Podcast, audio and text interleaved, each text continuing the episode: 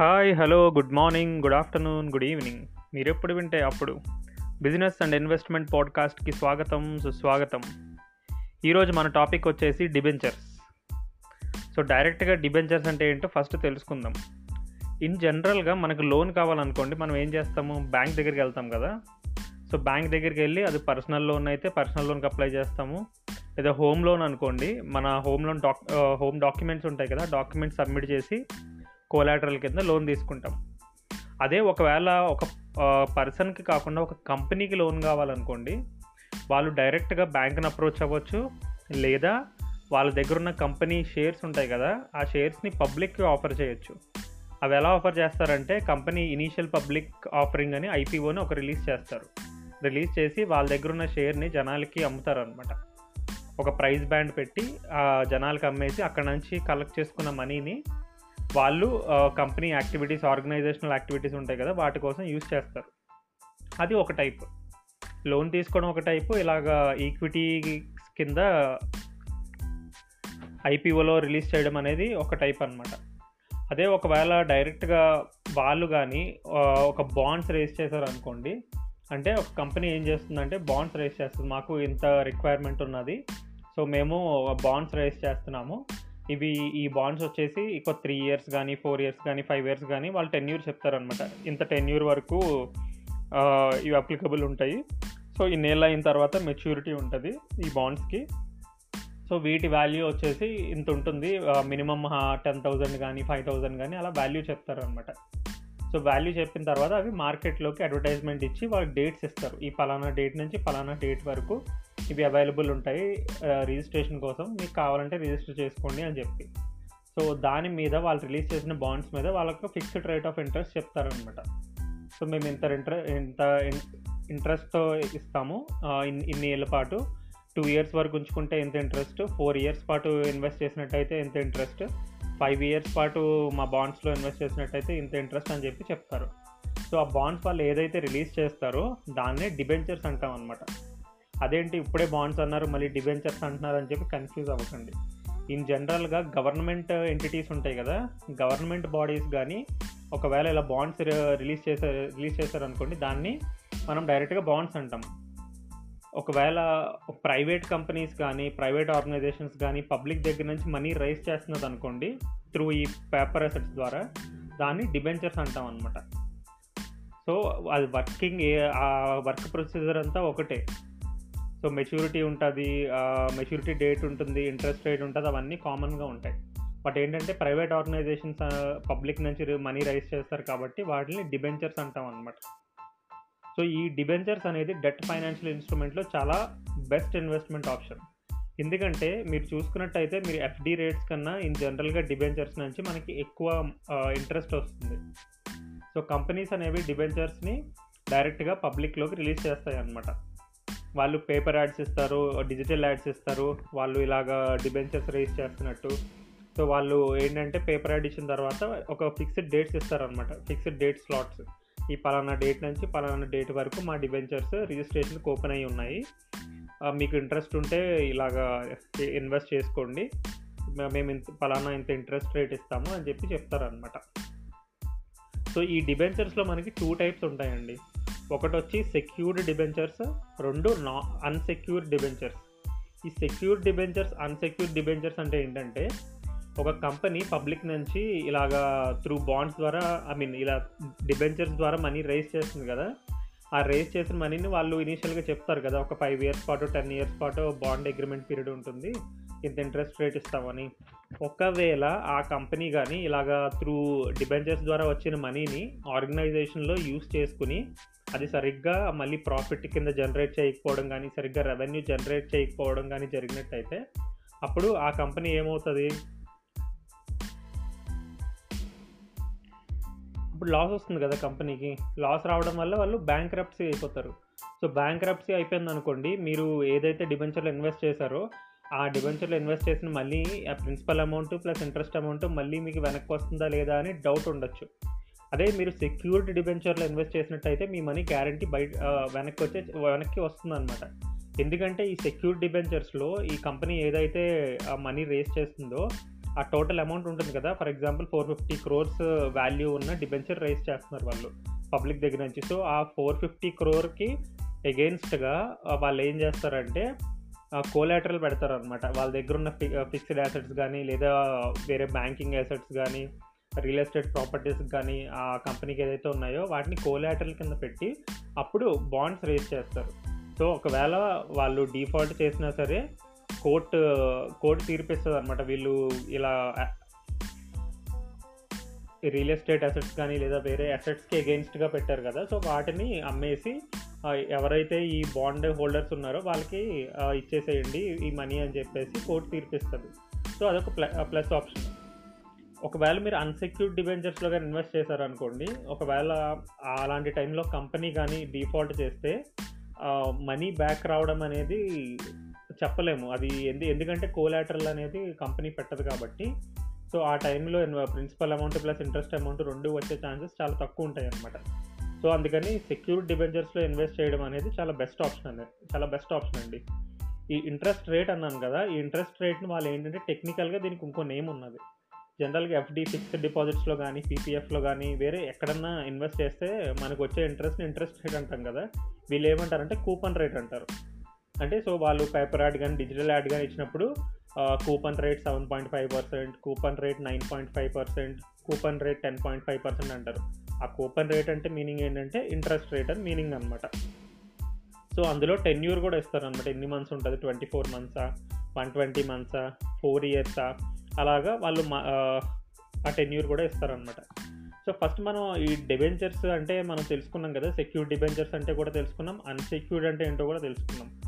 Next ఇప్పుడు ఏంటంటే advantages గురించి తెలుసుకుందామండి. నేను ఇందాక చెప్పినట్టు మేజర్ అడ్వాంటేజ్ వచ్చేసి మనకి డెట్ ఫైనాన్షియల్ ఇన్స్ట్రుమెంట్లో ఎఫ్డి కన్నా ఇంట్రెస్ట్ రేట్ అనేది జనరల్గా చాలా ఎక్కువ వస్తుంది. మీరు ప్రైవేట్ బ్యాంక్ చూసుకున్నట్టయినా సరే, లేదా పబ్లిక్ పిఎస్యూ బ్యాంక్ నుంచి వచ్చే ఎఫ్డి ఇంట్రెస్ట్ రేట్స్ చూసుకున్నట్టు అయినా సరే, మ్యాక్సిమం ఎంత వస్తుందండి, 7.35% కదా. సో 7.35% కన్నా జనరల్గా వీళ్ళు ఇచ్చే కూపన్ రేట్ ఉంటుంది కదా, అది ఎక్కువ ఉంటుంది. సో జనరల్గా డిబెంచర్స్లో వచ్చేసి 7.5% కన్నా ఎక్కువ ఉంటాయి. అన్సెక్యూర్డ్ డిబెంచర్స్ అనుకోండి జనరల్గా 9% అరౌండ్ ఉంటాయి అన్నమాట. బట్ అన్సెక్యూర్డ్ అనేసరికి కొంచెం రిస్కీ కదా, సో అందుకని బెటర్ ఏంటంటే సెక్యూర్డ్ డిబెంచర్స్లో ఇన్వెస్ట్ చేసుకోవడం. బట్ ఒకవేళ నాకు ఇంట్రెస్ట్ ఉన్నది అన్సెక్యూర్డ్ డిబెంచర్స్లో ఇన్వెస్ట్ చేసుకుంటాను అంటే చేసుకోవచ్చండి. ఎందుకంటే అన్సెక్యూర్డ్ డిబెంచర్స్ ఒక కంపెనీ రిలీజ్ చేసింది అంటే దాని మాత్రం అది ఆ కంపెనీ డిఫాల్ట్ చేస్తుందని రూల్ ఏం కాదు. బట్ ఏంటంటే ఆ కంపెనీ కోలాటరల్ ఏం పెట్టలేదు, సో అందులో రిస్క్ ఉన్నది అని మీనింగ్ వస్తుంది అంతే. అంతేకాని కంపెనీ కన్ఫామ్గా డిఫాల్ట్ చేస్తుందని రూల్ అయితే ఏం లేదండి. నెక్స్ట్ సెకండ్ అడ్వాంటేజ్ ఏంటంటే మనకి ఒకవేళ మీరు డిబెంచర్స్లో ఇన్వెస్ట్ చేస్తారు కదా, ఇన్వెస్ట్ చేసిన తర్వాత ఫర్ ఎగ్జాంపుల్ 1 year అయింది మీరు డిబెంచర్స్లో ఇన్వెస్ట్ చేసి, నార్మల్గానే మంచిగా ఇంట్రెస్ట్ వస్తుంది ఇంట్రెస్ట్. బట్ ఏంటంటే మీకు అర్జెంటుగా మనీ అవసరం ఉన్నది. బట్ ఏంటంటే లాకింగ్ పీరియడ్ వచ్చేసి 5 years. సో 5 years కదా, ఇప్పుడు నేను డిబెంచర్ని నేను ఎలా లిక్విడ్ ఎలా చేసుకోవాలి అనుకుంటే మీరు కంగారు పడట్లేదు. ఎందుకంటే జనరల్గా డిబెంచర్స్ అన్నీ స్టాక్ మార్కెట్లో లిస్ట్ అవుతాయి. సో మీరు ఏదైతే డిబెంచర్ కొన్నారో దాన్ని మీరు స్టాక్ మార్కెట్లో లిక్విడ్ చేసేసుకోవచ్చు. సో అదండి, లిక్విడిటీ ఆప్షన్ కూడా ఉంటుంది డిబెంచర్స్కి. నెక్స్ట్ మనం ట్యాక్స్ ఇంప్లికేషన్ గురించి మాట్లాడుకున్నట్టయితే టీడీఎస్ ఉంటుంది కదండి, tax deducted at source. Tax deducted at source అనేది ఇక్కడ నుంచి కట్ చేయరు. సో మీకు ఏదైతే ఇనీషియల్గా ఇంట్రెస్ట్ కూపన్ రేట్ చెప్పారో అదే కూపన్ రేట్ మీకు ఎవ్రీ పరాణం వచ్చేస్తుంది. లేదా మీరు ఒకవేళ మంత్లీ పేఅవుట్ పెట్టుకున్నారనుకోండి మీకు మంత్లీ వచ్చేస్తుంది. అంటే మీరు డిబెంచర్లో ఇన్వెస్ట్ చేసినప్పుడు మీరు ఆప్షన్ సెలెక్ట్ చేసుకోవాలన్నమాట. సో మీరు ఒకవేళ 10,000 ఇన్వెస్ట్ చేస్తారనుకోండి, మీరు 10% ఇంట్రెస్ట్ అంటే 1,000 కదా. సో 1,000 10% పెరానం ఉంటుంది అది ఇంట్రెస్ట్ కూపన్ రేటు. సో ఆ కూపన్ రేట్ అనేది 10% పెరానం ఉన్నప్పుడు మీరు దాన్ని మంత్లీ పేఅవుట్ చేసేసుకోవచ్చు, క్వార్టర్లీ పేఅవుట్ చేసుకోవచ్చు, లేదా యాన్యువల్లీ పేఅవుట్ చేసుకోవచ్చు అనమాట. లేదు నాకు ఇదంతా కాదు, ఆ బాండ్ ఈ డిబెంచర్ మెచ్యూరిటీ 5 years ఉన్నది కదా, నాకు టోటల్ 5 years ఎండ్లోనే రావాలనుకున్న ఆప్షన్ పెట్టుకోవచ్చు అనమాట. సో మీరు డిబెంచర్లో ఇన్వెస్ట్ చేసేటప్పుడు ఈ ఆప్షన్స్ అన్ని జాగ్రత్తగా చూసుకుని ఆ ఆప్షన్స్ అన్ని టిక్ చేసుకుని మీరు ఇన్వెస్ట్ చేసుకోవడం బెటర్. నెక్స్ట్ ఓకే, మీకు డిబెంచర్ అనేది బాగానే నచ్చింది. డెట్ ఫైనాన్షియల్ ఇన్స్ట్రుమెంట్లో మనకి ఎన్ఎస్సి బాండ్స్ కానీ, ఎఫ్డీస్ కానీ, పీపీఎఫ్ కానీ, వీటన్నిటి మీద డిబెంచర్స్ నుంచి ఎక్కువ ఇంట్రెస్ట్ రేట్ వస్తుంది. ప్లస్ మీ సెక్యూర్డ్ డిబెంచర్స్లో ఇన్వెస్ట్ చేద్దామని అనుకున్నారు మీరు. సో అనుకున్న తర్వాత బట్ ఏంటంటే మీకు డిబెంచర్ అంటే మార్కెట్లో చాలా డిబెంచర్స్ ఉంటాయి కదా, షేర్ మార్కెట్లో డిఫరెంట్ డిఫరెంట్ కంపెనీస్ ఉన్నట్టు. సో ఈ డిబెంచర్ నాకు కరెక్టా కాదా, ఇది ఎంతవరకు మనకి ప్రాపర్గా ఇంట్రెస్ట్ రేట్ ఇస్తుంది, మనకి డిఫాల్ట్ ఆప్షన్ ఐ మీన్ తక్కువ ఇందులో ఉన్నదా లేదా, మనకి గ్యారంటీ రిటర్న్ వస్తుందా లేదా అనే డౌట్స్ మీకు ఉంటాయి కదా. సో అలాంటి టైంలో మీరు ఏంటంటే ఒక డిబెంచర్ని చూస్ చేసుకునే ముందర మన రేటింగ్ ఏజెన్సీస్ ఉంటాయి. సో మనకి జనరల్ మీరు సినిమా చూసిన తర్వాత కానీ లేదా సినిమా చూడక ముందర కానీ జనరల్ రేటింగ్స్ చదువుతూ ఉంటారు కదా సినిమా ఎలా ఉన్నదని. So different different rating agencies వాటిని రేట్ చేస్తాయి కదా సినిమాని. సో అలాగే ఈ డిబెంచర్స్ని కూడా రేటింగ్ ఏజెన్సీస్ ఉంటాయన్నమాట. ICRA rating agency, CRISIL rating agency, CARE rating agency అని. సో ఇలాంటి రేటింగ్ ఏజెన్సీస్ వాటిని రేట్ చేస్తాయి. సో ఆ రేటింగ్ మనకి AAA, AA+, AA-, B+, B-, CED and different rating rankings ఉంటాయి. సో ఆ ర్యాంకింగ్స్ ప్రకారం మీరు ఆ డిబెంచర్స్ని సెలెక్ట్ చేసుకోవచ్చు అనమాట. దేనికైతే బెస్ట్ రేటింగ్ ఆప్షన్ ఉన్నదో సో దాన్ని చూస్ చేసుకోవచ్చు. ఆ రేటింగ్ వాళ్ళు ఏ బేసిస్ మీద ఇస్తారంటే, వీళ్ళు పాత ఫైనాన్షియల్ రికార్డ్స్ ప్రకారం వీళ్ళు ఇదివరకు ఎక్కడన్నా బ్యాంకింగ్ రిలేటెడ్ ఏదన్నా పేఅవుట్లో ఏమైనా ఇష్యూ చేశారా, లేదా RBIతో ఏమైనా ఇష్యూస్ ఉన్నాయా, లేదా కస్టమర్స్తో కానీ లేదా ఇండస్ట్రీలతో కానీ వాళ్ళతో ఏమైనా ఇష్యూస్ ఉన్నాయా, వీళ్ళు ఎక్కడైనా ఏదైనా డిఫాల్ట్ చేశారా, అవన్నీ వాళ్ళ పాత హిస్టరీ చెక్ చేసుకుని వాళ్ళ ప్రజెంట్ ఈ bonds I mean debentures raise చేస్తున్నారు కదా అది ఎందుకు రేస్ చేస్తున్నారు, వాళ్ళ రీజన్స్ ఏంటి, ఆ బ్యాక్గ్రౌండ్ రీజన్స్ ఏంటి, అవన్నీ చూసుకుని దాని ప్రకారం ఒక డిబెంచర్ని రేట్ చేస్తారనమాట. సో మీరు ఏదైనా డిబెంచర్లో ఒకవేళ ఇన్వెస్ట్ చేద్దాం అనుకున్నట్టయితే అది రేటింగ్ చెక్ చేసుకుని ప్రాపర్గా కరెక్ట్గా ఉన్నదా లేదా చెక్ చేసుకుని అన్నీ మీకు రిక్వైర్మెంట్స్ ఫుల్ఫిల్ అయినాయి అని మీరు అనుకున్నట్టయితే అప్పుడు మీరు అందులో ఇన్వెస్ట్ చేసుకోవడం బెస్ట్ ఆప్షన్. సో ఇప్పుడు మీరు డిబెంచర్ అంటే ఏంటో తెలుసుకున్నారు, ఎన్ని టైప్స్ ఆఫ్ డిబెంచర్స్ ఉంటాయో తెలుసుకున్నారు, secured debenture, unsecured debenture, advantages గురించి తెలుసుకున్నారు, ట్యాక్స్ డీటెయిల్స్ గురించి తెలుసుకున్నారు, అలాగే ఒక డిబెంచర్ని ఎలా చూస్ చేసుకోవాలి అనేది కూడా తెలుసుకున్నారు కదా. సో ఇప్పుడు అసలు మార్కెట్లో ఏమేమి డిబెంచర్స్ ఉన్నాయి అనేది మనకు ఎలా తెలుస్తుంది అంటే, మీరు డైరెక్ట్గా గూగుల్లోకి వెళ్ళిపోవచ్చండి. గూగుల్లోకి వెళ్ళిపోయి డిబెంచర్స్ అవైలబుల్ ఇన్ మార్కెట్ అని కొడితే మీకు లిస్ట్ ఆఫ్ డిబెంచర్స్ వస్తాయి. లేదు అనుకుంటే chittorgarh.com అని ఒకటి ఉన్నది, CHITTORGARH.com. సో ఈ chittorgarh.comలోకి వెళ్ళినట్టయితే అందులో మీరు డిబెంచర్స్ అని కొట్టినట్టయితే అట్ ప్రజెంట్ మార్కెట్లో ఏమేమి డిబెంచర్స్ ఓపెన్లో ఉన్నాయి అని కూడా మీకు తెలుస్తాయి అన్నమాట. లేదు అనుకుంటే మీరు జనరల్గా డిజిటల్ యాడ్స్ ఇస్తూ ఉంటారు డిఫరెంట్ కంపెనీస్, సో వాళ్ళు యాడ్స్ ఇస్తారు, మామూలుగా పేపర్ యాడ్స్ ఉంటాయి. సో మీకు అలా కూడా మీకు వస్తుంది అనమాట. బట్ ఏంటంటే మీరు డిబెంచర్ అని కొట్టగానే మీకు నాన్ కన్వర్టబుల్ డిబెంచర్స్ అని వస్తాయి, అంటే NCD అని వస్తుంది అనమాట, విత్ డిబెంచర్ అని రాదు.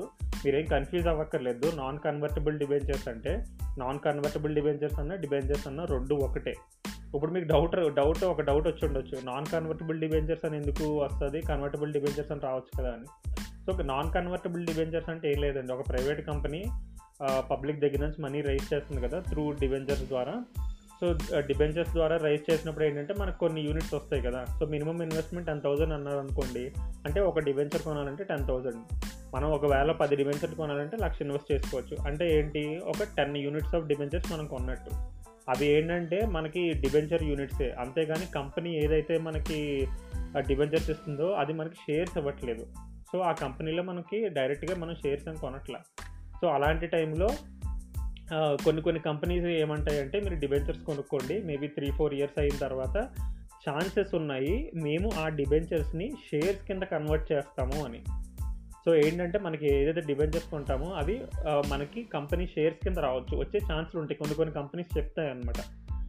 సో అలాంటి టైంలో ఏంటంటే ఒక debenture equal to 5 shares, 10 shares, అది డిపెండ్స్ అండి. అది ఏదైతే మన కంపెనీ డిబెంచర్స్ రేస్ చేస్తుందో ఆ కంపెనీ డిసైడ్ చేస్తుంది.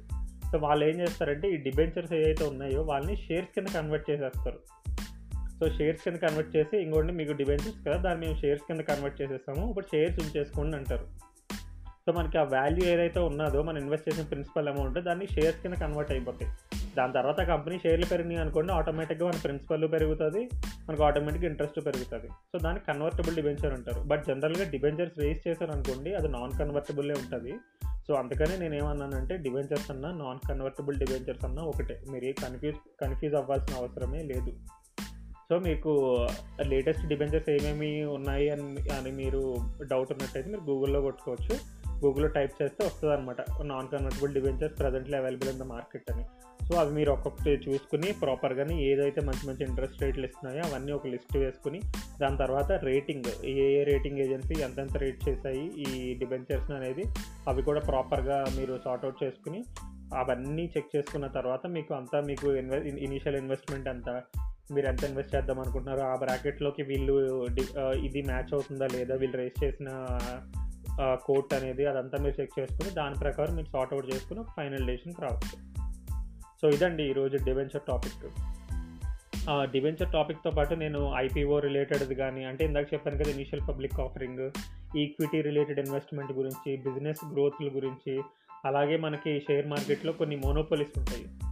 మోనోపాలీ అంటే మీనింగ్ ఏంటంటే, ఫర్ ఎగ్జాంపుల్ ఇప్పుడు నెస్లీ ఉన్నది కంపెనీ. నెస్లీ మనకి చిన్నపిల్లలకి ఫుడ్స్ ఉంటాయి కదా చిన్నపిల్లలకి, ఇన్ఫాంట్కి, ఆ ఫుడ్స్ డివిజన్లో నెస్లీకి ఒక ఆల్మోస్ట్ 95% మార్కెట్ షేర్ ఉందన్నమాట. అంటే 95% మార్కెట్ షేర్ అంటే ఏంటంటే, ఇప్పుడు చిన్నపిల్లలకి వచ్చే ఫుడ్స్లో మొత్తం 95% వచ్చే ఫుడ్స్ అంతా నెస్లీ కంపెనీ నుంచే వస్తాయి. అది ఒక రకంగా ఏంటంటే మోనోపాలీ, అంటే ఆ బిజినెస్లో నెస్లీ ఉన్నది, ఇంకా వేరేది ఏ కంపెనీ లేదనమాట. సో అలాంటి కంపెనీస్ని మోనోపాలీ అంటాము. అలాంటి మనకి డిఫరెంట్ కంపెనీస్ ఉంటాయి డిఫరెంట్ సెక్టర్స్లోని. సో అలాంటి దాని రిలేటెడ్ పోస్ట్ ఇప్పుడు మన ఇన్స్టాగ్రామ్ పేజ్లో నేను పోస్ట్ చేశాను.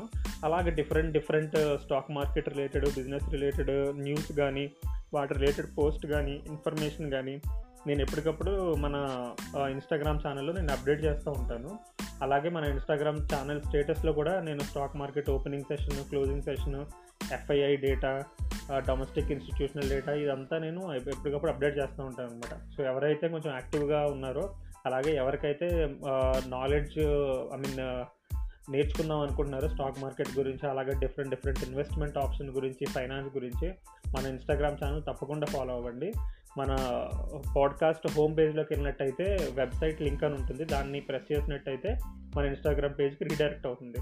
సో రీడైరెక్ట్ అయిన తర్వాత మన పోస్టులు చూడండి, నచ్చినట్టయితే మన పేజ్ని ఫాలో అవ్వండి. అలాగే మనం డిఫరెంట్ స్టేటస్లు పెడతాం, వాటిని కూడా చూడండి, మీ ఫ్రెండ్స్తో షేర్ చేయండి, మీ ఫ్యామిలీ తోటి, మీ ఫ్రెండ్స్ తోటి, మొత్తం అందరితోని షేర్ చేయండి, వాళ్ళ ఫైనాన్స్ నాలెడ్జ్ని కూడా ఇంప్రూవ్ చేయండి. సో మళ్ళీ మనం నెక్స్ట్ ఎపిసోడ్లో కొత్త టాపిక్తో కలుసుకుందాం. ఒకవేళ మీకు ఏదైనా స్పెసిఫిక్ టాపిక్ కావాల్సినట్టయితే నాకు మెసేజ్ చేయండి, నేను తప్పకుండా దాని గురించి నేను నెక్స్ట్ ఎపిసోడ్, ఇమీడియట్ ఎపిసోడ్ కానీ లేదా కమింగ్ ఎపిసోడ్స్లో కానీ దాని గురించి నేను ఎపిసోడ్ చేస్తాను. ఒకవేళ మీకు ఏదైనా డౌట్ ఉన్నట్టయితే యాజ్ యూజువల్గా నాకు మెసేజ్లు పెడుతున్నారు కదా ఇన్స్టాగ్రామ్ ఛానల్లో, అలా మెసేజ్లు పెట్టవచ్చు, లేదా నాకు వాయిస్ మెసేజ్ పంపిస్తారు కదా అప్పుడప్పుడుని ఈ పాడ్కాస్ట్ విన్న తర్వాత, అలాగైనా పంపించండి. మీ క్వైరీస్ రిలేటెడ్గా నేను Q&A సెషన్ కూడా పెడతాను. సో మళ్ళీ నెక్స్ట్ ఎపిసోడ్లో ఇంకో టాపిక్తో కలుసుకుందాం. Love you all, stay safe, stay healthy, stay wealthy, and జై హింద్.